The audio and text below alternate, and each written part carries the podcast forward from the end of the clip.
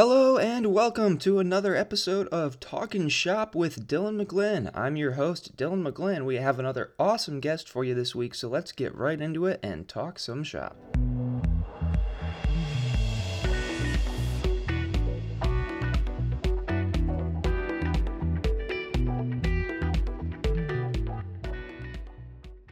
My guest this week is Jay Blakesberg. Jay is a professional photographer well known for his pictures of Jerry Garcia and the Grateful Dead. In addition, he also shoots for magazines, having done over 300 covers for Rolling Stone in addition to many other magazines. He also has directed the live video feed at music festivals like Lollapalooza and Summer Camp. Hey. What's going on, Mr. Dylan? Not much. How are you? Good. So to start, I kind of wanted to ask about kind of how you got into photography at first and like what made you know you wanted to do it for a living. Was there like one specific moment where you were like, this is what I want to do, or was it kind of like gradual? I first picked up a camera in the 1970s when I was in high school, and I was borrowing my dad's camera. I was borrowing my brother's camera. I was just starting to sort of take pictures in high school of my friends and pictures of my friends doing bong hits and, you know, doing other stupid things. And I just liked the feeling of developing that film and seeing those photos come up. I started bringing my camera to concerts, like a real camera, 35 millimeter camera, when I was still in high school. And I used to just make 8x10 prints and hang them on my bedroom wall and give them to my friends to hang on their bedroom walls. And I went to see a Jerry Garcia Band show in the summer of 77. And it was the first time I saw Jerry. It was before I saw my first Grateful Dead concert. And we had front row seats. And my buddy who brought me there, his name is Lozzie, his nickname, Craig Lockwood, Lozzie.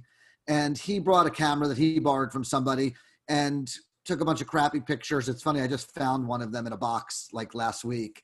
From the front row, and we developed them in a dark room at another kid's house that I was in my grade in high school. Lozzie was 2 years older than me, so he had a car, so he could drive and take us to these things.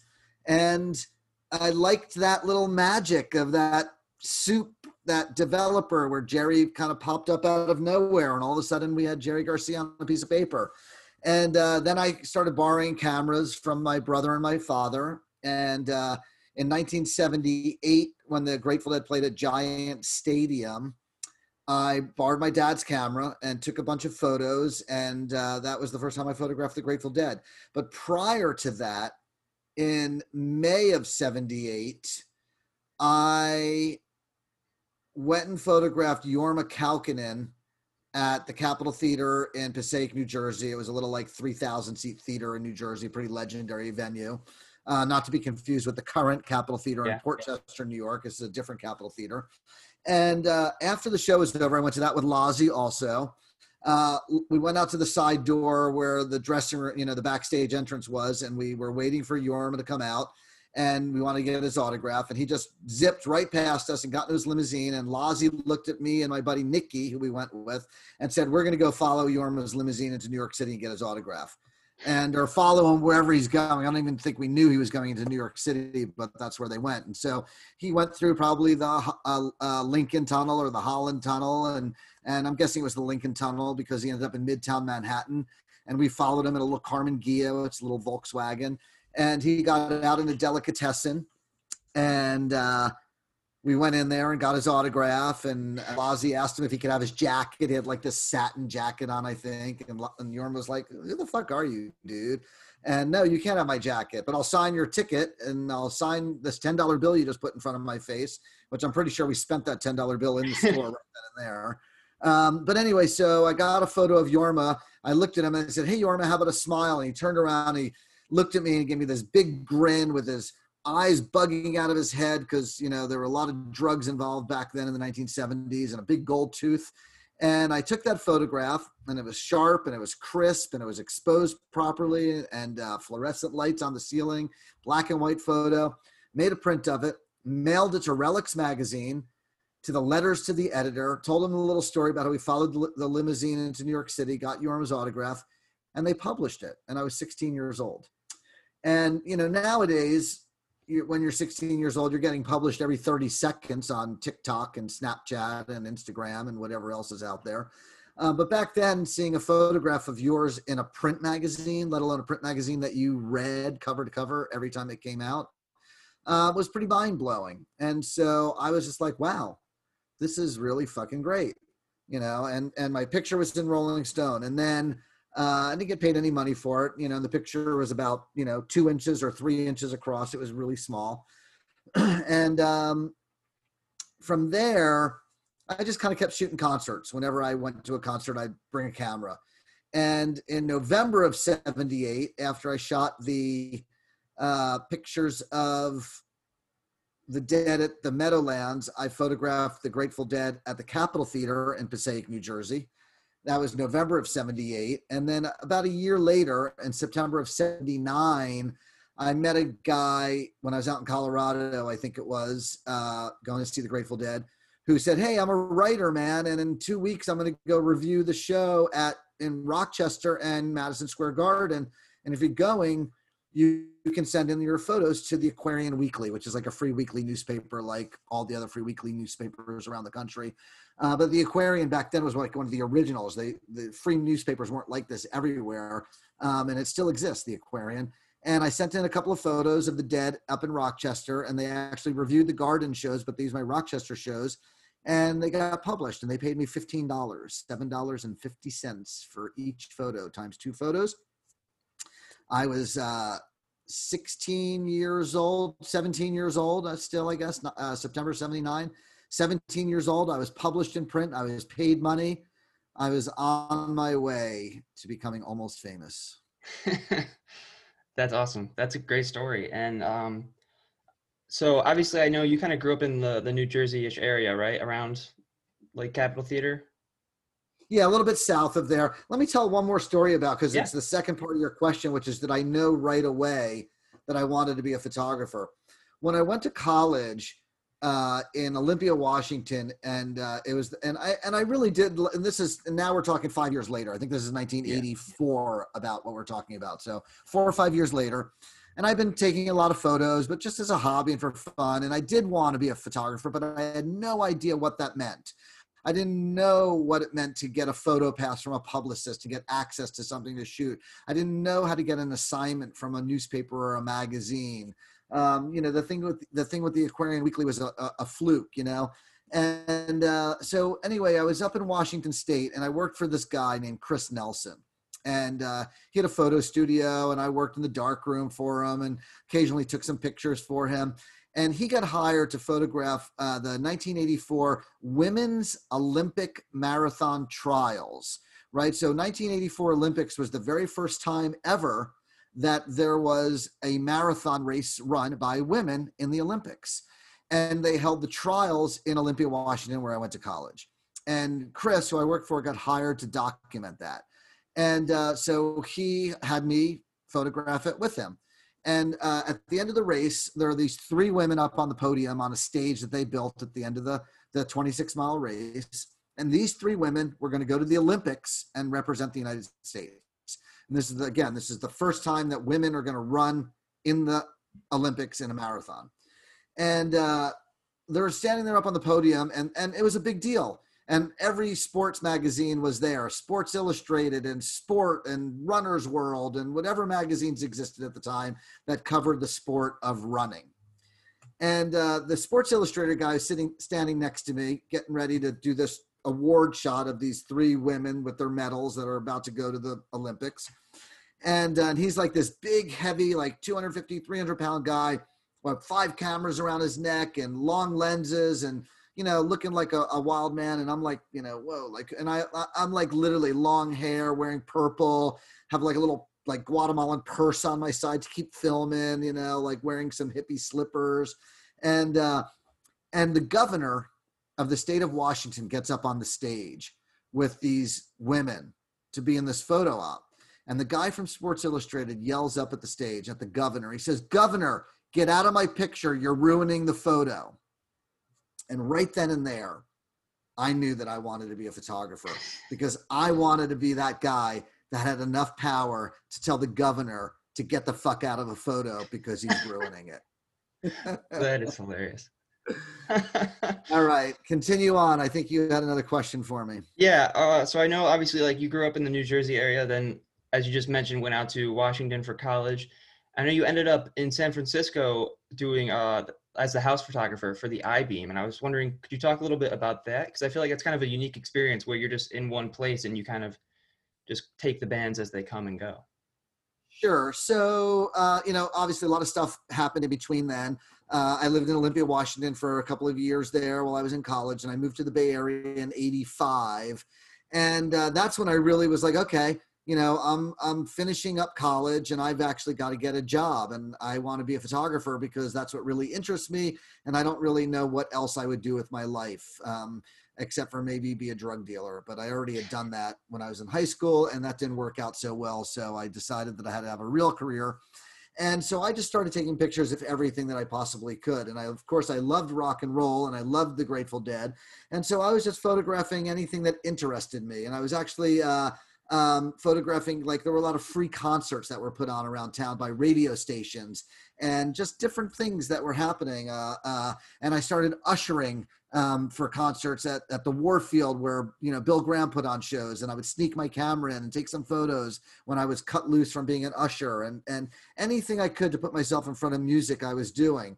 And so about 1986, 87, let me think about this. Yeah, no, I think it was 80.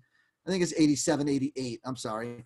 I started going to some shows at the I-Beam, and that was this really kind of funky club on Haight Street, a few blocks up from Haight-Ashbury, about 5-6 blocks up, closer to Golden Gate Park.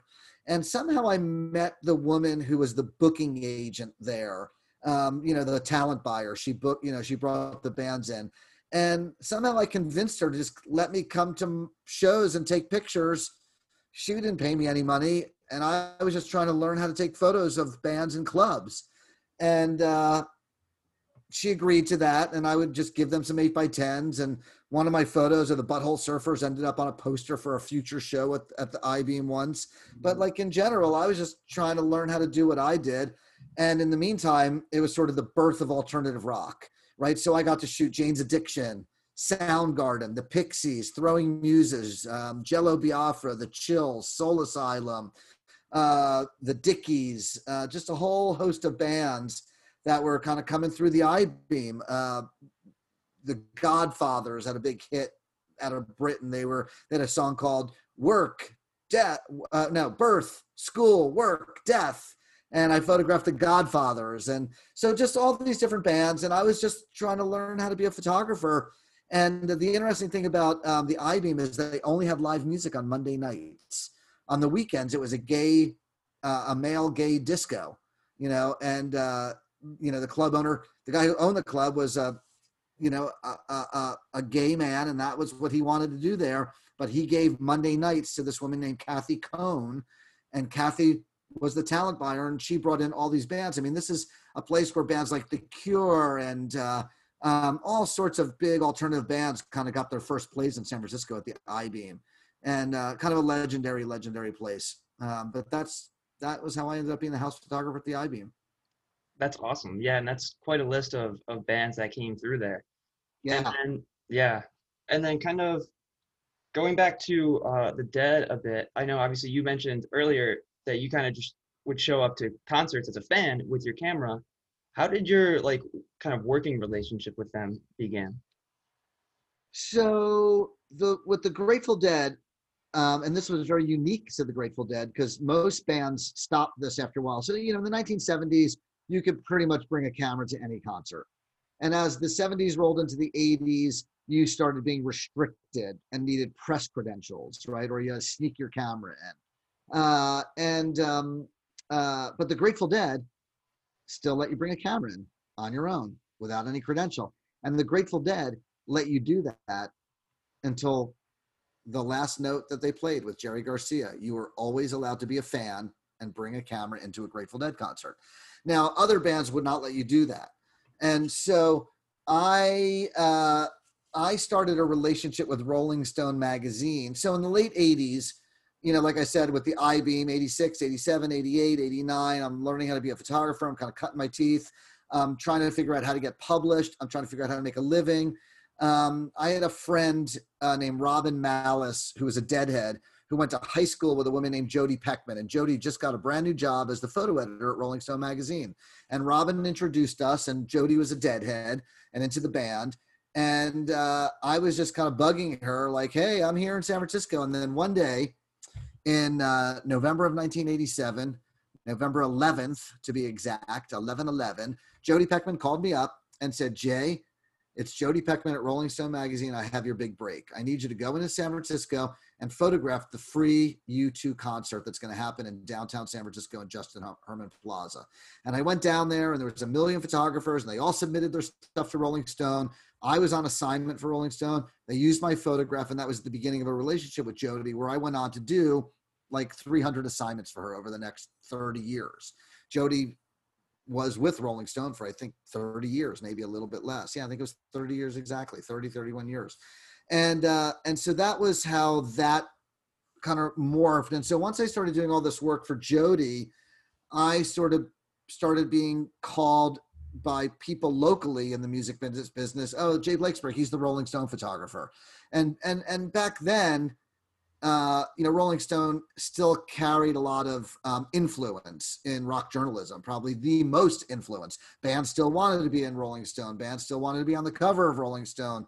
And so I was mostly just shooting news items and live concerts and the occasional portrait. And that was me sort of teaching myself, right? So I started looking at magazines, and you'd open up a magazine, or you'd look at a magazine cover, and on the cover was a portrait of the band. And then you'd open up to the story, and it'd be like a full page or a 1.5 page or a 2-page spread. And it was a portrait of the band. And then you'd flip the page reading the article. And then there was a live photograph of the band that was like, you know, 4 by 6 or 5 by 7. And so I realized pretty early on that if I was going to be successful as a photographer, I needed to learn how to do portrait work.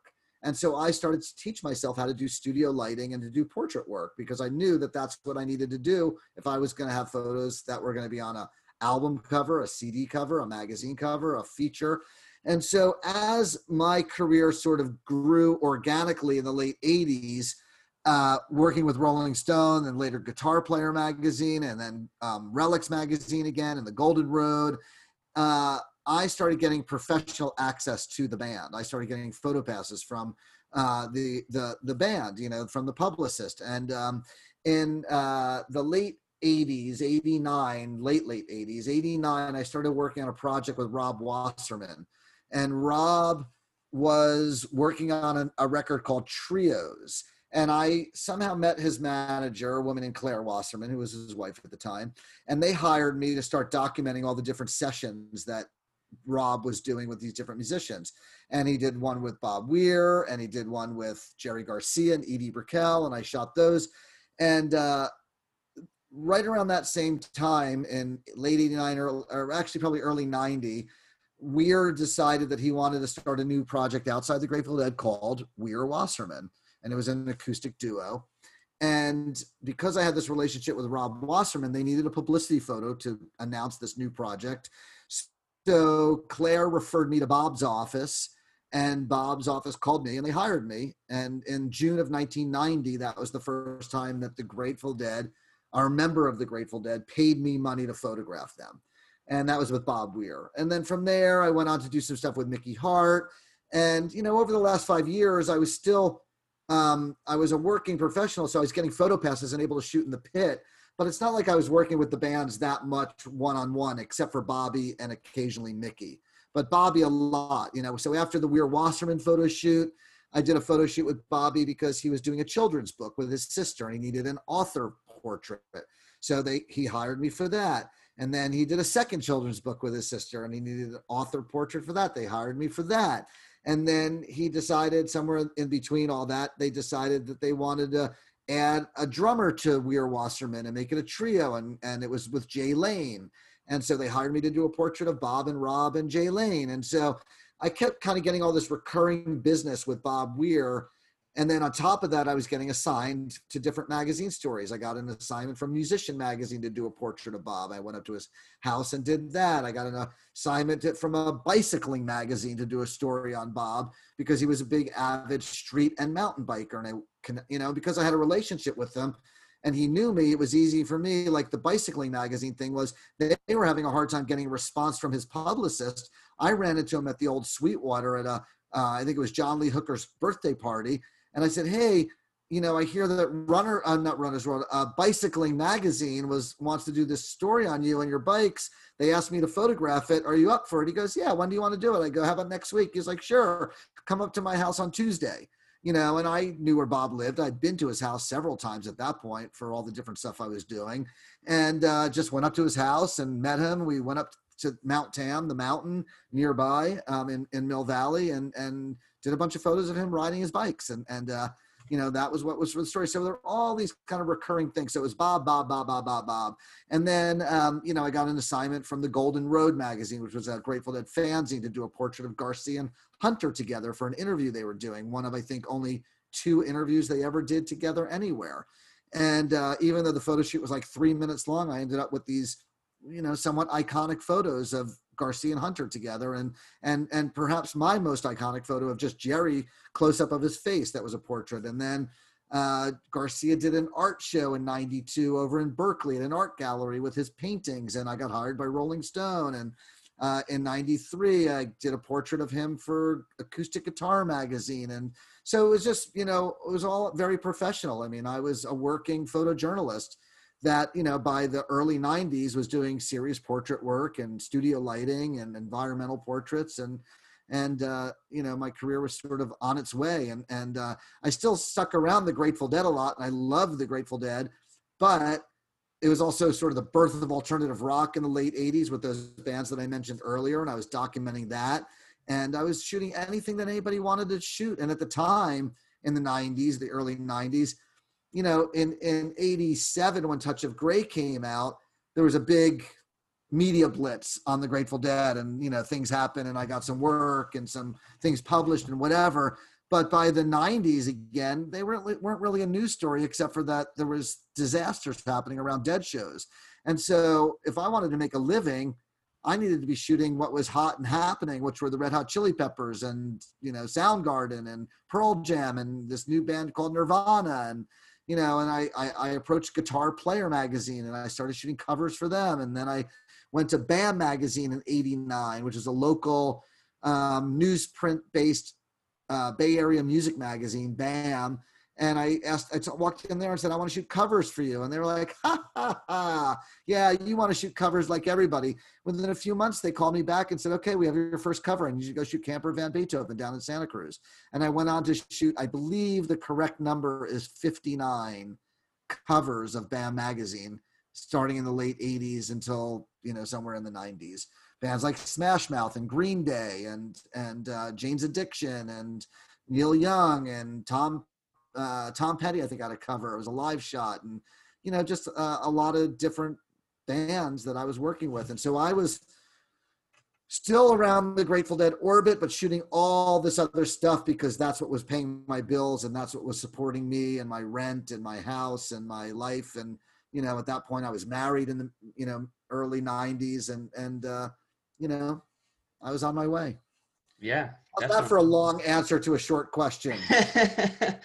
Yeah, I mean, that's obviously all the bands you've listed. It's a crazy list, and it's really crazy to think about. And obviously, I think the Dead would definitely apply to this next question. But besides them, are there any other like bands or artists that you've photographed that you were a big fan of before, where it's kind of like an oh shit moment, like I get to, you know, meet and like associate with this person?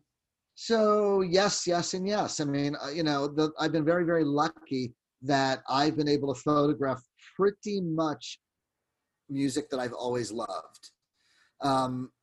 Yeah, I shot a couple of hair metal bands, you know, here and there. You know, a few assignments. Shakira, I shot maybe once. You know, I don't really listen to much Shakira, but it was a Rolling Stone assignment. Things like that. No, actually it was Christina Aguilera for Rolling Stone. Shakira was for somebody else. So, you know, in general, I've always shot, you know, and yeah, I mean, I'm in awe of people like Neil Young, but I've been working with Neil Young for 30 years.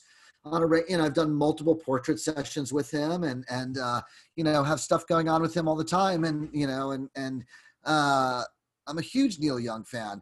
And so, like, you know, the Grateful Dead, I started photographing in 1978, and still consider what's going on with Dead & Co. and Phil and Friends and all this other stuff that happened post-Jerry to be part of my Grateful Dead archive. My Grateful Dead archive didn't stop when Jerry died. My Grateful Dead archive stops when Bob, Phil, Mickey, and Billy all retire and no longer play music, right? And so they're the band that I've photographed the most, but, you know, like Jackie Greene, I've been photographing for 16 years now. The Mother Hips, I don't know if you know that band. They're a Bay Area, San Francisco band. I first photographed them in 92 or 3, 4, somewhere right around there. So, you know, we're getting close to 30 years with them. I started photographing the Flaming Lips in 1989. I did a book on the Flaming Lips with Wayne and the band, and which is a really hard book to find and a very expensive book if you can find it on eBay. I've seen them at $800. It's signed and numbered by the band and me, and you know, they're out there. If you, I can direct people if they want to find one. Give me a holler. Rockoutbooks.com. Shoot me an email. But anyway, so, you know, I did a book on the Flaming Lips. I've worked with Primus since the late 80s. I did a book on Primus. I've done 15 coffee table books on my music photography. So, you know, yeah, Carlos Santana I started working with in the late 80s and still work with him. So, you know, all of these artists I'm in awe of because they all are incredible. I did a book about, 13, 14, 15 years ago, 2008 is, what is that? 13 years ago? Was that? Yeah. Okay. Called Traveling on a High Frequency. And it was sort of like a career retrospective, Jay Blakesberg, 1978, 2008. And, that book is completely sold out. You can find them used, I'm guessing, somewhere. I don't have any more, and there's no more out there, but,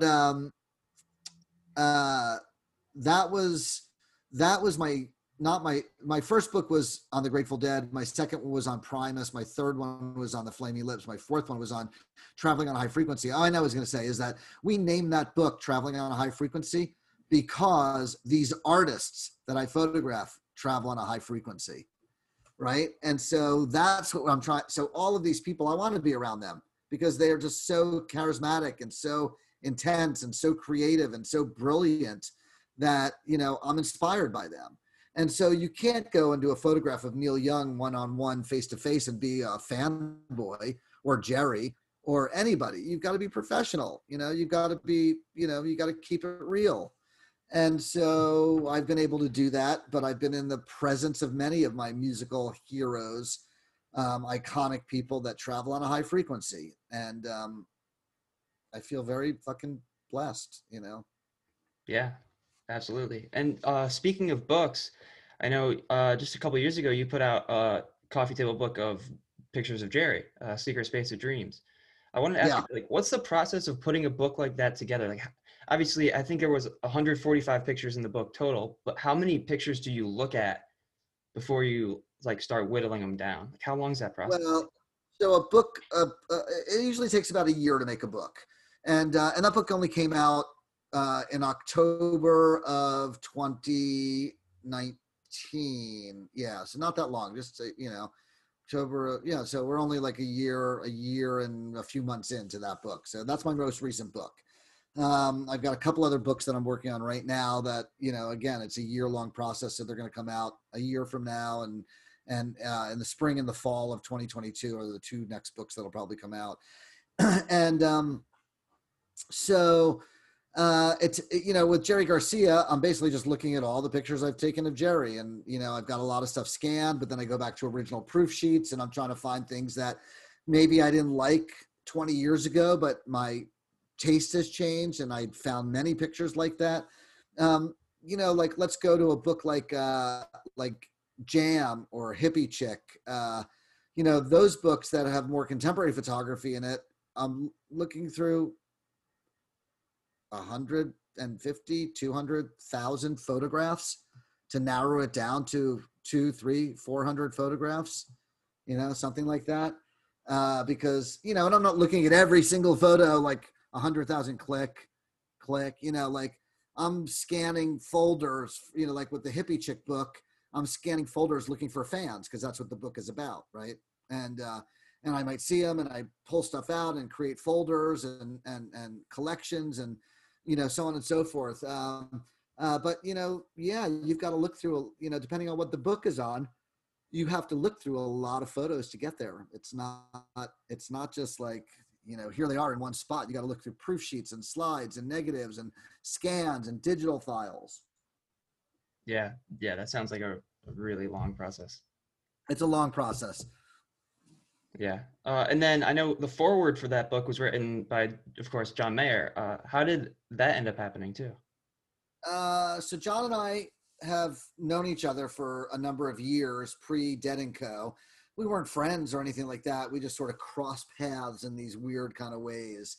And it all started with a photograph that I took of him very early in his career, where I kind of barged into his dressing room to say hi to him, because a woman that he was friends with, I was good friends with. She was a record company person who did a lot of work with me and did work with John.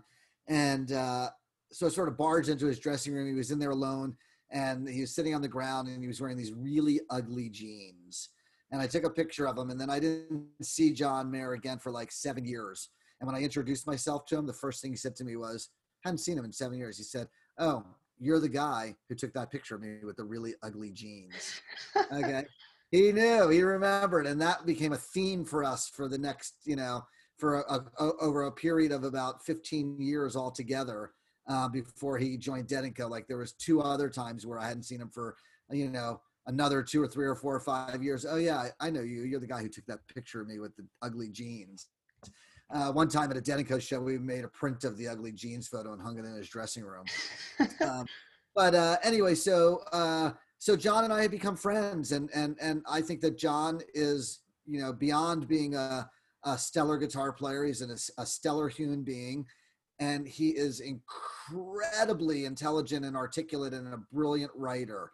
And he wrote, and it took me a minute to convince him to, you know, and to make him understand what I was looking for, and because I'm not trying to compare him to Jerry Garcia, but he understands guitar playing. I mean, you know, from a technical standpoint, a creative standpoint, an educational standpoint, better than anybody out there, or as good as anybody out there. I mean, he's a genius. He really is.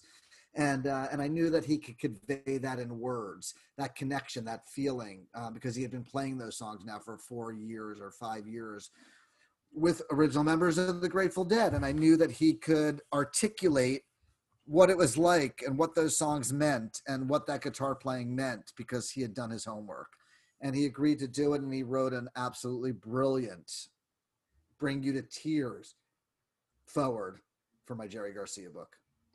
Yeah. Yeah. It's great. And obviously, like you mentioned, I think he's such a smart guy. He's very eloquent, and he has a way with words, it seems like. And then, like, kind of speaking of John and Dead & Co., are you a fan of Dead & Co.? Because I know when that first, I still remember like very vividly when they first announced it, it kind of got a mixed reaction, but I feel like every year they've only gotten better. And I think he's just phenomenal. I'm a huge fan of Dead & Co. for many, many reasons, and the music being just one part of it. But I think that Dead & Co., and it goes back to Fare Thee Well first, you know, Fare Thee Well, and then rolling into Dead & Co., reinvigorated this entire community of people, this family, this tribe. And I think that all of these people were so re-inspired with so much passion from seeing Fare Thee Well, and when Dead and being so scared and nervous and upset that it was ending, that when Dead & Co. announced, the momentum was so huge. And so I love the music. I love photographing these guys. I mean, Bob Weir's in his 70s and he's still a rock star. John Mayer is mind-boggling. O'Teal is incredible. The drummers are brilliant. Jeff Clementi is unbelievable. I love this songbook. I love these musicians. I love the way that they play these songs. I love the fans. I love the photo opportunities that this band brings to me, both on and off stage and backstage and in the audience and with the community of people that continue to be inspired by this music, continue to want to go see this music, continue to want to travel long distances to see it and see multiple shows and keep the spirit of the good old Grateful Dead alive. And so I love it. I'm grateful. I am fortunate. I can't wait till we get back to reality so that we can go back and continue to do this again. Yeah, that would definitely be nice. And then I kind of wanted to talk about directing, because I know you've done some work directing stuff. And I know you directed the Live at the Warfield concert film that Phil and Friends does. Like, what kind of goes into the process of directing a film for a live concert? Well, that particular film was right on the cusp of like the digital revolution, right? You know, digital cameras that could shoot video were just not there yet. You know, we shot it with many, many cameras. I had never directed a live video before. I'd been doing a lot of work with Phil Lesh. He put his trust in me. He came to me and said, hey, we want to make a concert film. Can you make this happen? And I'm like, yeah. You know, I'd never done it before, but I fucking figured it out. And I love that film. I think it's amazing. And I partnered with a friend of mine, a guy named Bob Sarles, so we co-directed it. He was the editor. Bob had been in the film business. You know, like, I understand how to size up a scene in a viewfinder and create really great looking images, whether it's a still photograph capturing lightning in a bottle or it's a moving picture. So I've been able to translate what I've been doing with a still camera for 30 years at that point and translate it to what I was shooting in my video camera and seeing on my viewfinder. And I was able to do that well. And Bob had the editing skills because he had edited feature films and documentaries for the Rock and Roll Hall of Fame and MTV videos with bands like Green Day and blah, blah, blah, blah, blah. And so I brought in, you know, a good team to surround me, right, of filmmakers and camera operators.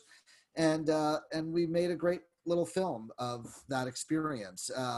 It was right around that time, maybe a year later, I connected with a group out of St. Louis, Missouri called Eyeclips.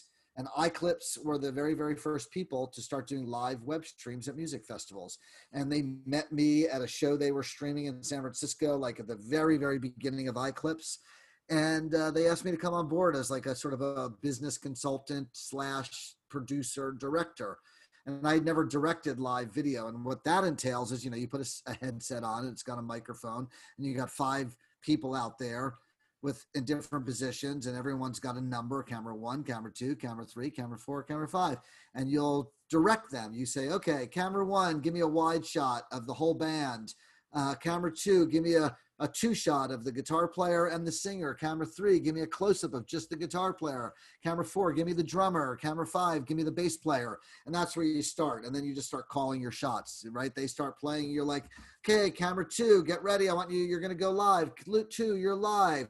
3, come in a little bit tighter. Okay, 3, get ready, go 3. Camera 1, get ready on that wide shot. Coming back to you. Hang on, camera 1. Camera 4, get ready for that drummer shot. Go 4. Okay, stay there. 4, 4, 4. Get ready. 1. Here we go. 1. Camera 1. You're live, right? And you're sitting there watching it all on a screen in front of you, and you're calling it, and you're trying to be creative and engaging with your camera operators who are basically filming what's going on stage. So that's how you direct that. You know, and I went on to direct several videos for the band Moe and Chris Robinson Brotherhood and The Mother Hips and Jason Crosby and Jackie Greene, I did a bunch of videos for. So that's basically, you know, I just kind of figured it out, and I like some aspects of it and other aspects of it I don't like. And I the last big thing that I did was I directed 2 Chris Robinson Brotherhood videos when Neil Cassell was still alive, and it was right at the end of the band, unfortunately. And I shot one called Let It Fall and one called Chauffeur's Daughter. And I did like a 3-day week. They were playing 2 days at Terrapin Crossroads in Marin, and I did a 3-day shoot with them. One day we did all still photographs.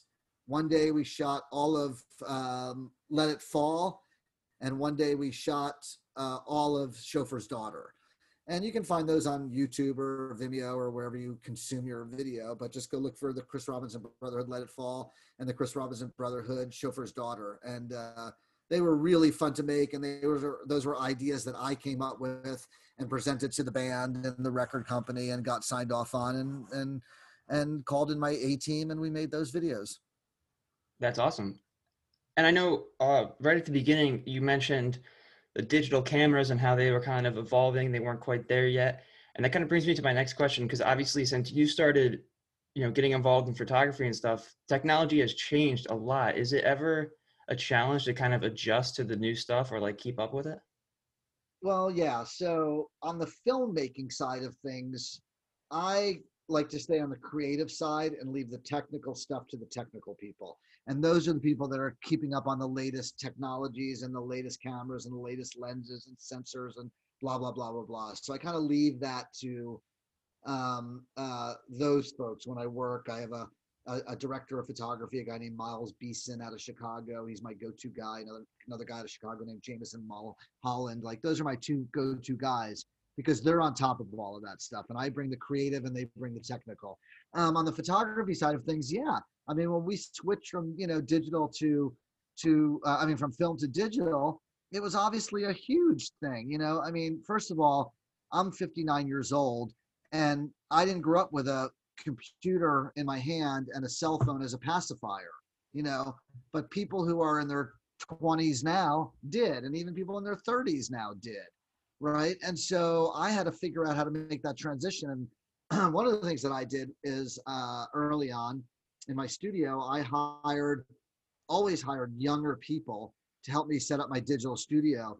My current employee that works for me now, in the digital world, he's like kind of manages all the digital stuff. He's 30 years old. But the guy I had before him, a guy named Ben, who stayed with me for 11 years, he was 19 years old when he started working for me. And I saw in him the ability to understand a lot of this technology because he grew up building, Atari computers or whatever when he was 6 and on the farm in Kansas, And so I rely on people like that can come in and, show me how it all works. Yeah. Get me in line. Absolutely. Yeah. And then I kind of wanted to talk about, I know like you obviously have been all over the country taking pictures at basically any venue you can think of.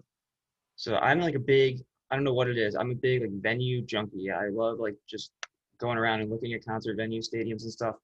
So I wanted to ask, are there any like particular concert venues that you really love? Yeah, I mean, I've been to many, many beautiful, magical places. So I've been to Red Rocks many times, and I love Red Rocks. So not only is Red Rocks this iconic, beautiful, scenic venue. Have you been to Red Rocks? No. Okay. Not only is it that, the stage is only 1 foot off the ground. As a photographer, I love that. Shoreline Amphitheater, a big corporate amphitheater here in the Bay Area, same thing, super low stage, like a 3-foot stage, right? So for me, that's a big part of it. Like I love the Greek Theater in Berkeley, but the stage is 6 feet high. So it's really hard to work there, but I love it. And once I started getting better access and being able to shoot on stage and things like that, I'm like, okay, I like this venue. It's a beautiful venue. I love the Fillmore, and I've been to the Fillmore in San Francisco and the Fillmore in New York City. And I've probably been to the Fillmore in Philadelphia, and maybe, I'm not sure if I've been to any other Fillmores yet. But there's, our little venues in our hometown, like the Eyebeam in the 80s was iconic back then. And I shot there and I love that. And there's the Independent now, and there was Slim's for 30 years that just closed. And there's the Fox Theater in Oakland that I just love that room. It's just an amazing place to photograph. Great lighting, great sounds, great sound, great stage. The Frost in Palo Alto where the Grateful Dead used to play. I haven't been there in years. We used to love that venue. So yeah, venues play a big part. Low stages. I'm all about that. Yeah, definitely. And then kind of speaking of Dead shows, obviously you've been to a ton. Are there any specific ones when you kind of think back that really stand out as like some of your favorite shows? I mean, many, there were so many Dead shows, some, and a lot of them I can remember what I thought about the show just from my photographs, So yeah, there's, a lot of stuff in the 80s that I loved to shoot and, particular shows and venues, the Greek, Monterey, Laguna Seca Raceway down in Monterey, Frost, lots of really amazing places. Yeah. And shows. Yeah, of course. Yeah. So then I kind of want to ask, just kind of to wrap up, obviously you've taken hundreds of thousands of pictures, so it's might be hard to narrow it down, but are there any like particular ones that stand out to you as like some of the favorites you've taken when you kind of look back? Yeah, I mean, that's a tough one also, because, you know, you have, it's like, who's your favorite child, you know? I mean, yeah, there's some photos of the Grateful Dead that I've taken and Jerry that truly mean a lot to me, but, you know, pictures of Ken Kesey or Owsley or Neil Young or Santana, or, you know, even a band that I shot, you know, last year, did a portrait of, whoever that band, you know, might be.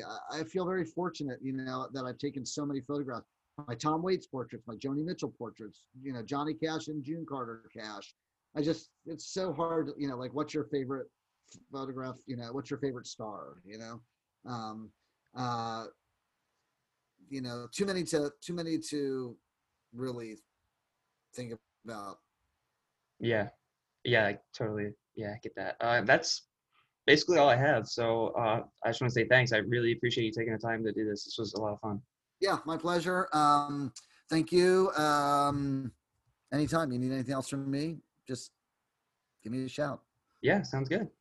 Huge thank you to Jay for taking the time to come on and talk. Had a ton of fun talking to him. Really cool to get to hear about his work and everything that comes along with it. Thank you for listening, and tune in next week to hear another brand new episode with an all-new guest. Thanks again, and we'll see you next time.